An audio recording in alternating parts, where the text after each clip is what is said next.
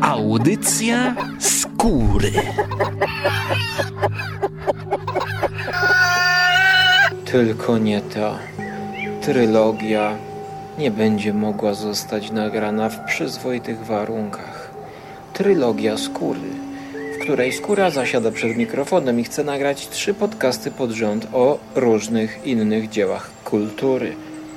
Gdy tymczasem okazuje się, że sąsiad kupił nową piłę mechaniczną, która nie ma żadnego związku z omawianym dziełem filmowym i opowiadaniem, na podstawie którego to film został zekranizowany.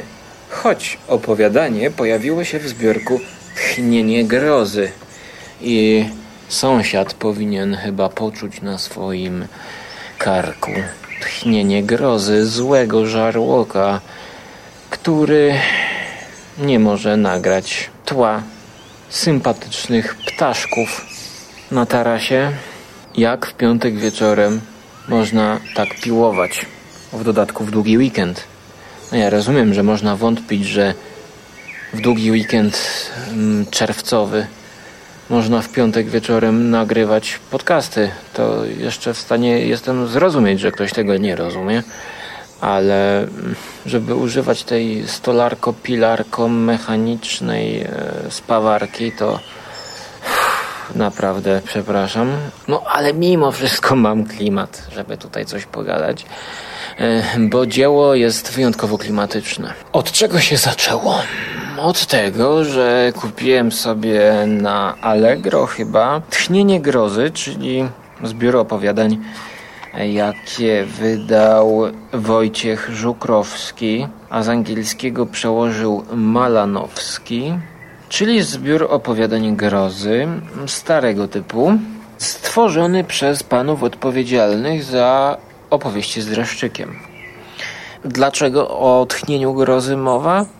O tym zaraz powiem, e, kiedy przejdziemy do tytułu, czyli The Most Dangerous Game.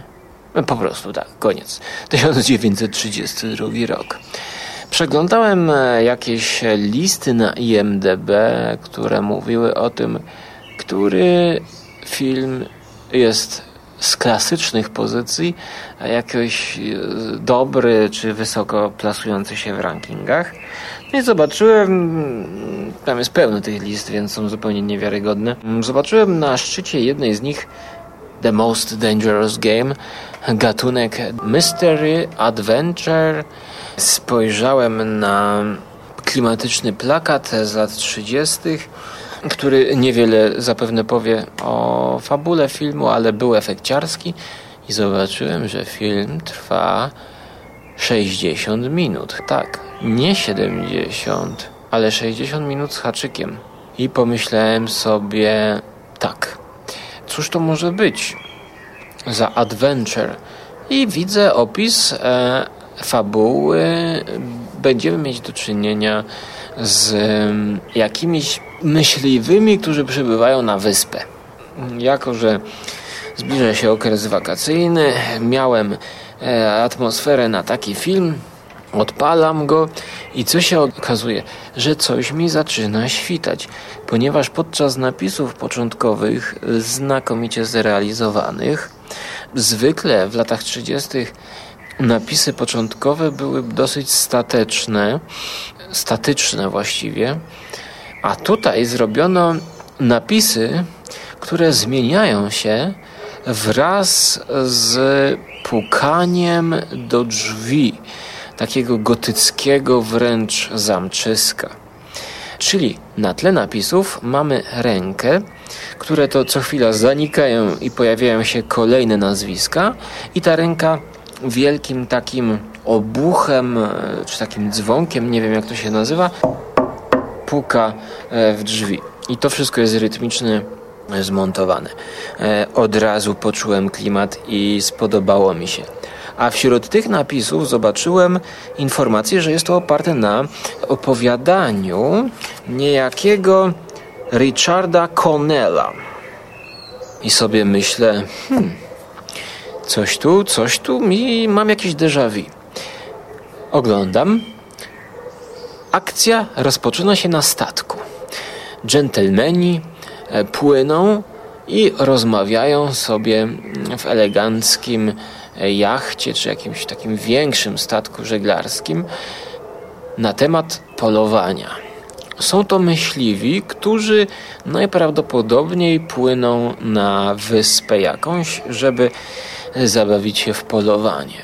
E, jeden z nich e, mówi, że nie ma to jak polowanie, e, kiedy zwierzyna ucieka, a ty polujesz i że to jest jakby człowiek królem wszystkich zwierząt w tym łańcuchu przyrody. W momencie nagle statkiem zaczyna trząść. Okazuje się, że trafia on na rafę kolarową czy jakieś mielizny. Mamy katastrofę, z której przeżywa jeden z bohaterów i trafia na wyspę. I w tym momencie już wiedziałem, że jest to na podstawie opowiadania. Strzelałem, strzelałem.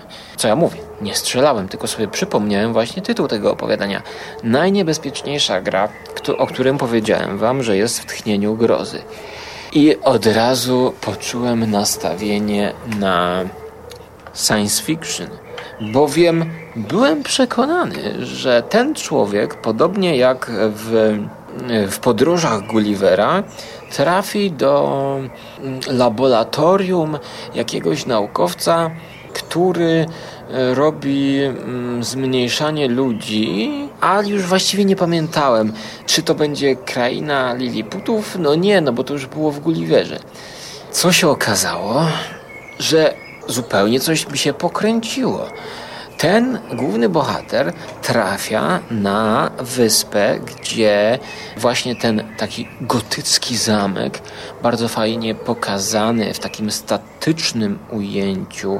E, oczywiście mamy tutaj do czynienia z charakterystyczną panoramą, częściowo namalowaną na, na ścianie, ale jest to zrobione świetnie, znaczy bez ale, przepraszam bardzo, bo tego typu dioramy bodajże, jak pamiętam, były później używane chociaż chociażby przez Tima Bartona, żeby um, no, nadać odpowiedni klimat filmowi. I ten klimat ma ten film ma klimat lat 30., 40., gdzie takie metody były stosowane również w latach 50. w science fiction, już kolorowych. E, tutaj mamy do czynienia z filmem czarno-białym i ten zamek wygląda mocarnie i pokaźnie tak jak postać, e, która mieszka w środku. A w środku mamy do czynienia z pewnym myśliwym, specyficznym, kojarzącym się z Drakulą, z hrabią Drakulą. Szanowni Państwo, i tutaj trzeba powiedzieć o mocnej stronie tego dzieła filmowego, jaką jest aktorstwo. Jest wspaniałe. Ten człowiek odegrał postać szalonego myśliwego, który mieszkając na wyspie samotny ma swoją świtę jakiegoś jednego kozaka, drugiego Węgra, do których mówi językiem zupełnie niezrozumiałym dla tego rozbitka przybysza, z którego to perspektywy obserwujemy całą akcję. Ci kozacy pełnią rolę takiej policji, i wiemy, że pomimo iż jesteśmy gośćmi tego dżentelmena, to że już jesteśmy więźniami tego mieszkania, tak jak para, para, aha, tak jak para śmieciarzy, która nie tylko od, o, śmieciarze przyjechali po, tak, no, świetnie klimat udało nam się zrobić. Jesteśmy na wyspie, na której śmieciarze zbierają śmieci. I jedyne co można by zrobić, to wyciągnąć alkohol i po prostu zapić to jakąś wódką, żeby się nie denerwować. Tak jak zrobiła to para, którą spotyka ten nasz główny bohater w tym zamczysku. Jeden taki podpity gościu chodzący z jakąś swoją kuzynką, e, którą cały czas próbuje podrywać. Oni już czujemy, że są manipulowani przez tego hrabiego i że tak naprawdę tam nie uciekną. I właściwie zdaje sobie z tego sprawę jedyna kobieta w tym filmie, która próbuje w jakiś taki potajemny sposób dać e, to znać naszemu rozbitkowi. Uciekaj stąd, musimy stąd uciekać, gdyż coś tutaj nie gra. I tutaj coś nie gra nawet wtedy, kiedy hrabia gra.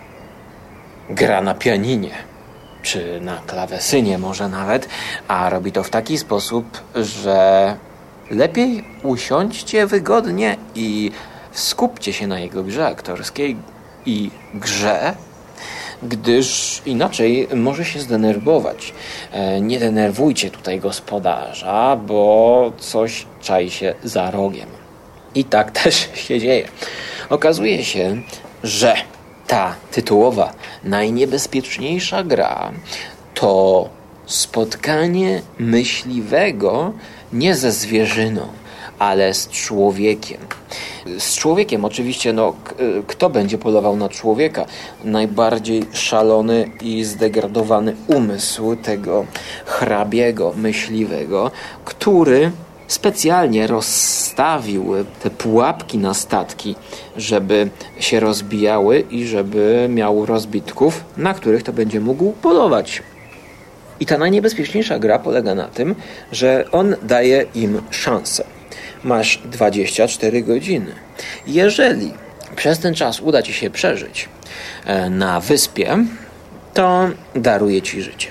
Przed taką propozycją a właściwie faktem dokonanym, zostaje postawiony nasz główny bohater.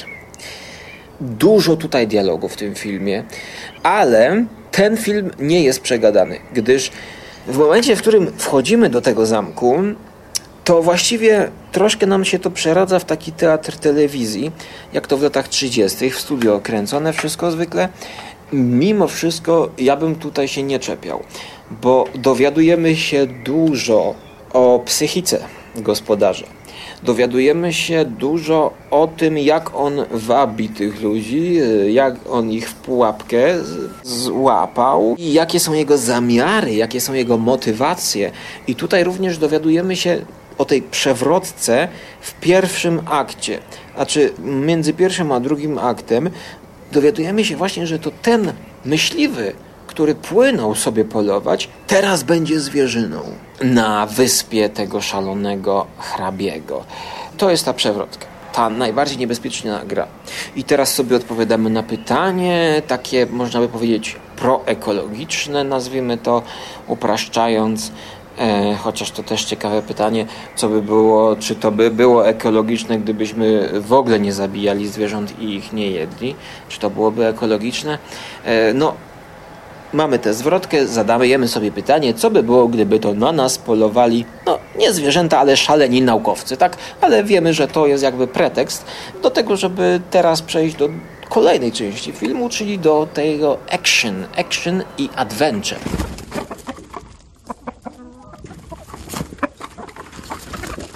Żadnych skojarzeń z zagubionymi tutaj bym nie miał. No i dostajemy teraz deser, szanowni państwo. Główny bohater bierze za rękę tą kobietę i chce ją ratować i uciekają. I zaczyna się The Most Dangerous Game. E, bardzo fajny film, krótki, odpowiedź. Chociaż zawsze skracałbym filmy, a tutaj tylko dwie minuty. Mamy do czynienia mm, z psami, ze strzelbami, z łukami, nożami. Przeradza się to nam właśnie w kino akcji i przygody. To jest bardzo dobra zmiana gatunkowa, gdyż mamy tutaj do czynienia z przygotowywaniem się na ten film, ten trzeci akt przez całe dwie trzecie filmu. To jest dobry, dobra proporcja. Kiedy przechodzisz do tej akcji, to jest to akcja w stylu lat 30. Dla mnie jest to piękne, piękne. Oni biegają po lesie. O, tu psy na nich puszczają. To wszystko jest w studiu kręcone. Potem jakieś wodospady. Fajnie się to ogląda. Jak taki przygodowy, trochę zagubiony świat.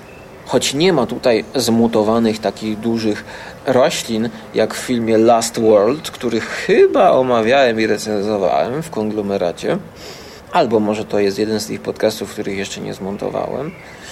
Dlaczego warto ten film obejrzeć? Dla klimatu, zdecydowanie. Oraz dlatego, żeby się przekonać, jak może być zekranizowane opowiadanie grozy, takie z dreszczykiem, o ile zostało wykonane w, w, w czasie, no, początek XX wieku. E, jest to dla mnie ekranizacja, no chyba, że idealna tego opowiadania, do którego teraz sięgnąłem i przed nagraniem przeczytałem pięć stron prawie że toczka w toczkę jest to zekranizowane ze wszystkimi dialogami. Swoją drogą, jak czytałem na Wikipedii, to ten Richard Connell to to też nie jest twórca tego opowiadania, tylko on to na podstawie czegoś napisał. Nie mam teraz przy sobie internetu, żeby sprawdzić, ale w Wikipedii jest to wszystko ładnie opisane. E, natomiast do czego zmierzam, jeśli chodzi o tchnienie grozy? mnie się pomyliły i zmieszały w całość dwa opowiadania. Dlaczego ja tu mówiłem o jakiejś wyspie Liliputów? A to dlatego, że drugie opowiadanie, jakie jest potem, to jest Roald Dahl, Człowiek z Południa. Ja opowiadałem o Roaldzie Dalu, znakomitych opowiadaniach e, w podcaście Niespodzianki na radio Stephen King. I to opowiadanie jest następne ale nie jest o Liliputach. Jest również umiejscowione na morzu i na statku i mamy y, problem z wypadającym człowiekiem za burtę, tak jak y, w najniebezpieczniejszej grze. Ale dlaczego ja o tym ciągle mówię, kiedy nie dochodzę jeszcze do karłów i liliputów? A toż dlatego, że właśnie ja czytałem to opowiadanie Człowiek z Południa w tomie Niespodzianki Roalda Dala. I jak czytałem Tchnienie Grozy, to ominąłem to opowiadanie i od razu przeszedłem do następnego, czyli e, rzeczy Edmonda Hamiltona pod tytułem Wyspa Karłów. Hmm, hmm, hmm, hmm opowiadającym opowiadaniu o rozbitku na wyspie, nie Karłów, ale na wyspie, gdzie jest e, jakieś laboratorium i szalony naukowiec, który wymyślił antidotum, a właściwie truciznę, trzeba by to nazwać, zamieniającą ludzi w karły.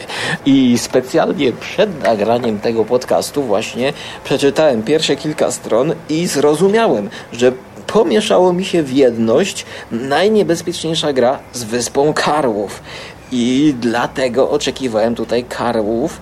Y, no, nie dostałem tego, co w Wyspie Karłów, czyli człowieka rozbitka, który trafia do laboratorium, spotyka szalonego naukowca, tym, tym razem, który y, przez dwie, trzy strony tłumaczy mu mechanizm działania tej trucizny, czy właściwie może to lekarstwo, cholera wie, no, zależy jak to postrzegać, zależy jak postrzegać normalność i odstępstwa od normy.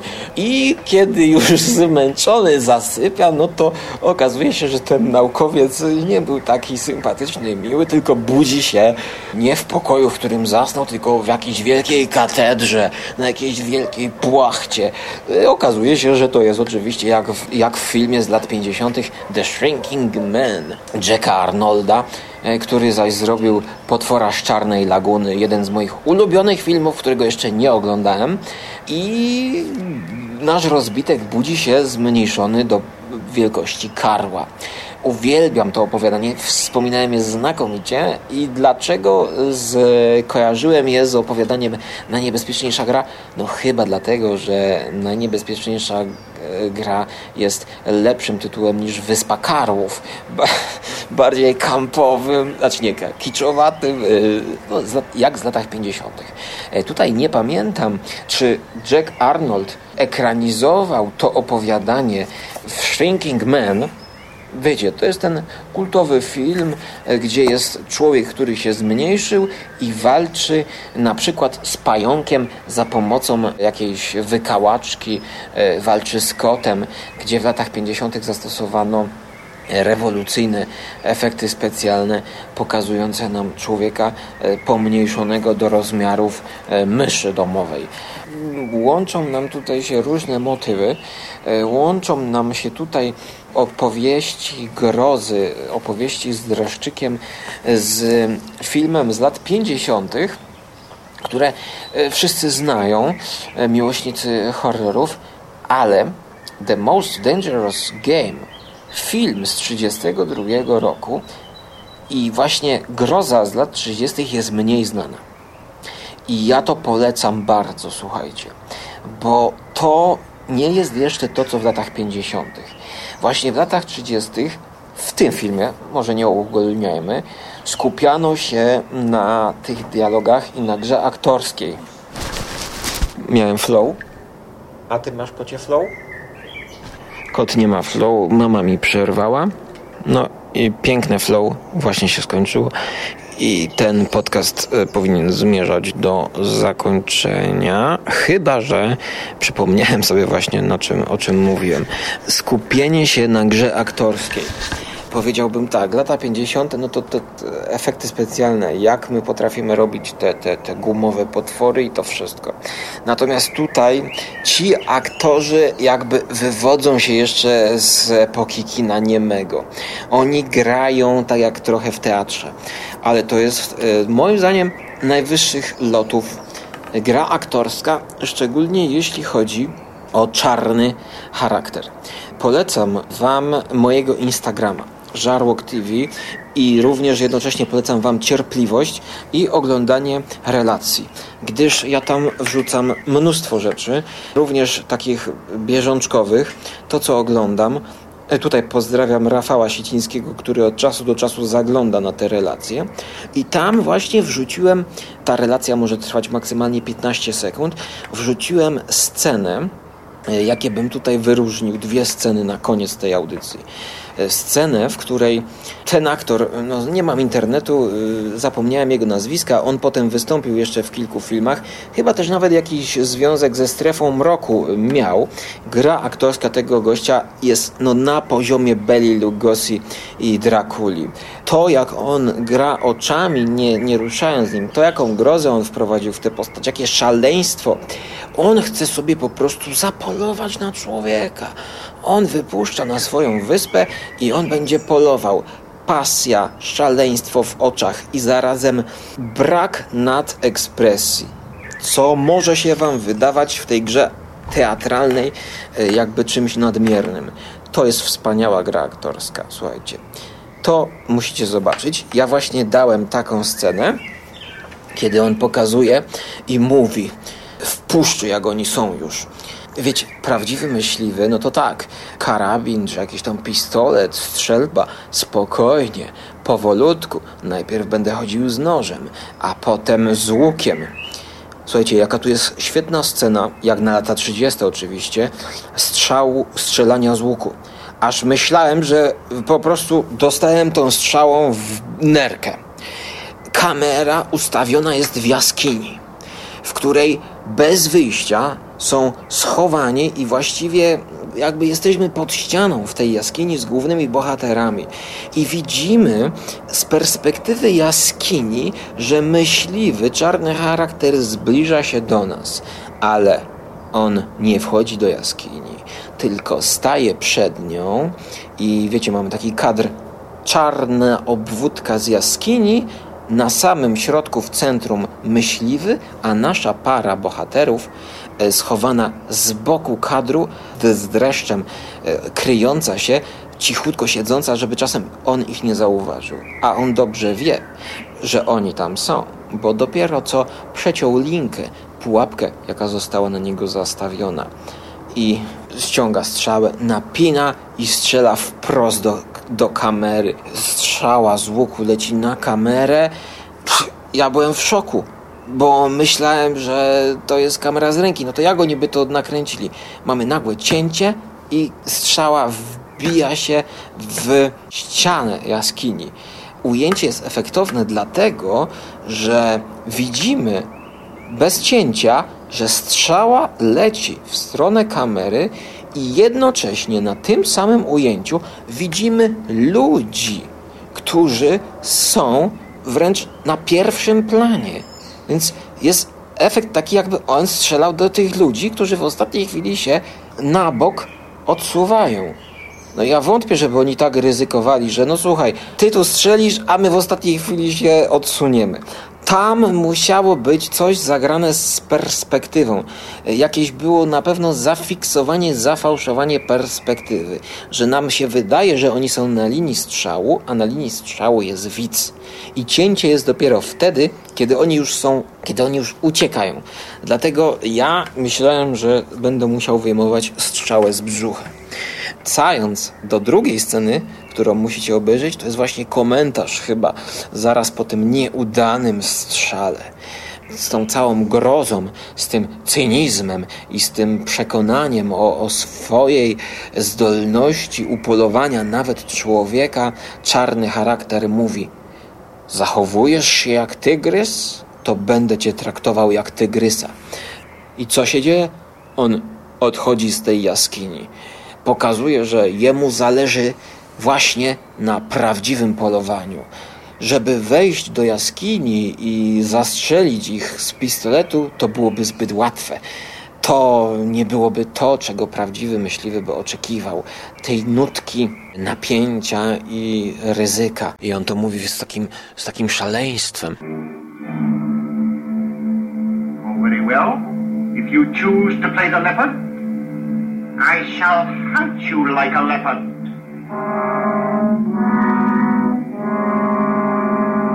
Wiecie, w tej jego grze aktorskiej, w tym głosie jest melodyjność.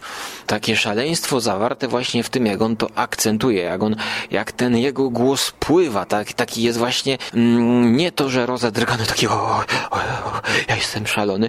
Nie, to jest, to jest taka pewność siebie połączona z taką chorobą dwubiegunową, powiedzmy, tak? On jest I will hunt you, will treat you, I will hunt you.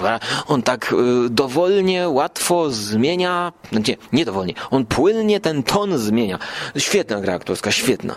I to jest właśnie groza, słuchajcie. Mm, on wychodzi, pozwala im wyjść i dalej uciekać. I dalej będą się bawić w tę grę, w tę najniebezpieczniejszą tytułową grę. Jak się to kończy, to oczywiście zdradzać wam nie będę, ale podejrzewam, że widzowie w latach 30. musieli być zaskoczeni. Ja wystawiam ocenę 8 na 10 i przynajmniej scenę polowania na końcu warto sobie obejrzeć i zwrócić e, uwagę na grę aktorską tego aktora, którego teraz nie pomnę, a gorąco polecam obejrzeć. Polecam, polecam również wejść na Żarłok TV, bądź też na Instagrama Żarlok TV, gdzie jest jedzenia najmniej, a właśnie w relacjach daje dużo rzeczy takich bieżących, architektura, filmy, co tam z kulturą jest związane. Tyle na dzisiaj ode mnie. Kończymy to spotkanie z wyprawą do czarno-białego kina. Zobaczymy, gdzie usłyszymy się w przyszłości. Być może to będą bardziej kolorowe obrazy i opowieści i historie. A tymczasem śpijcie dobrze i uważajcie na niebezpiecznych myśliwych. Cześć.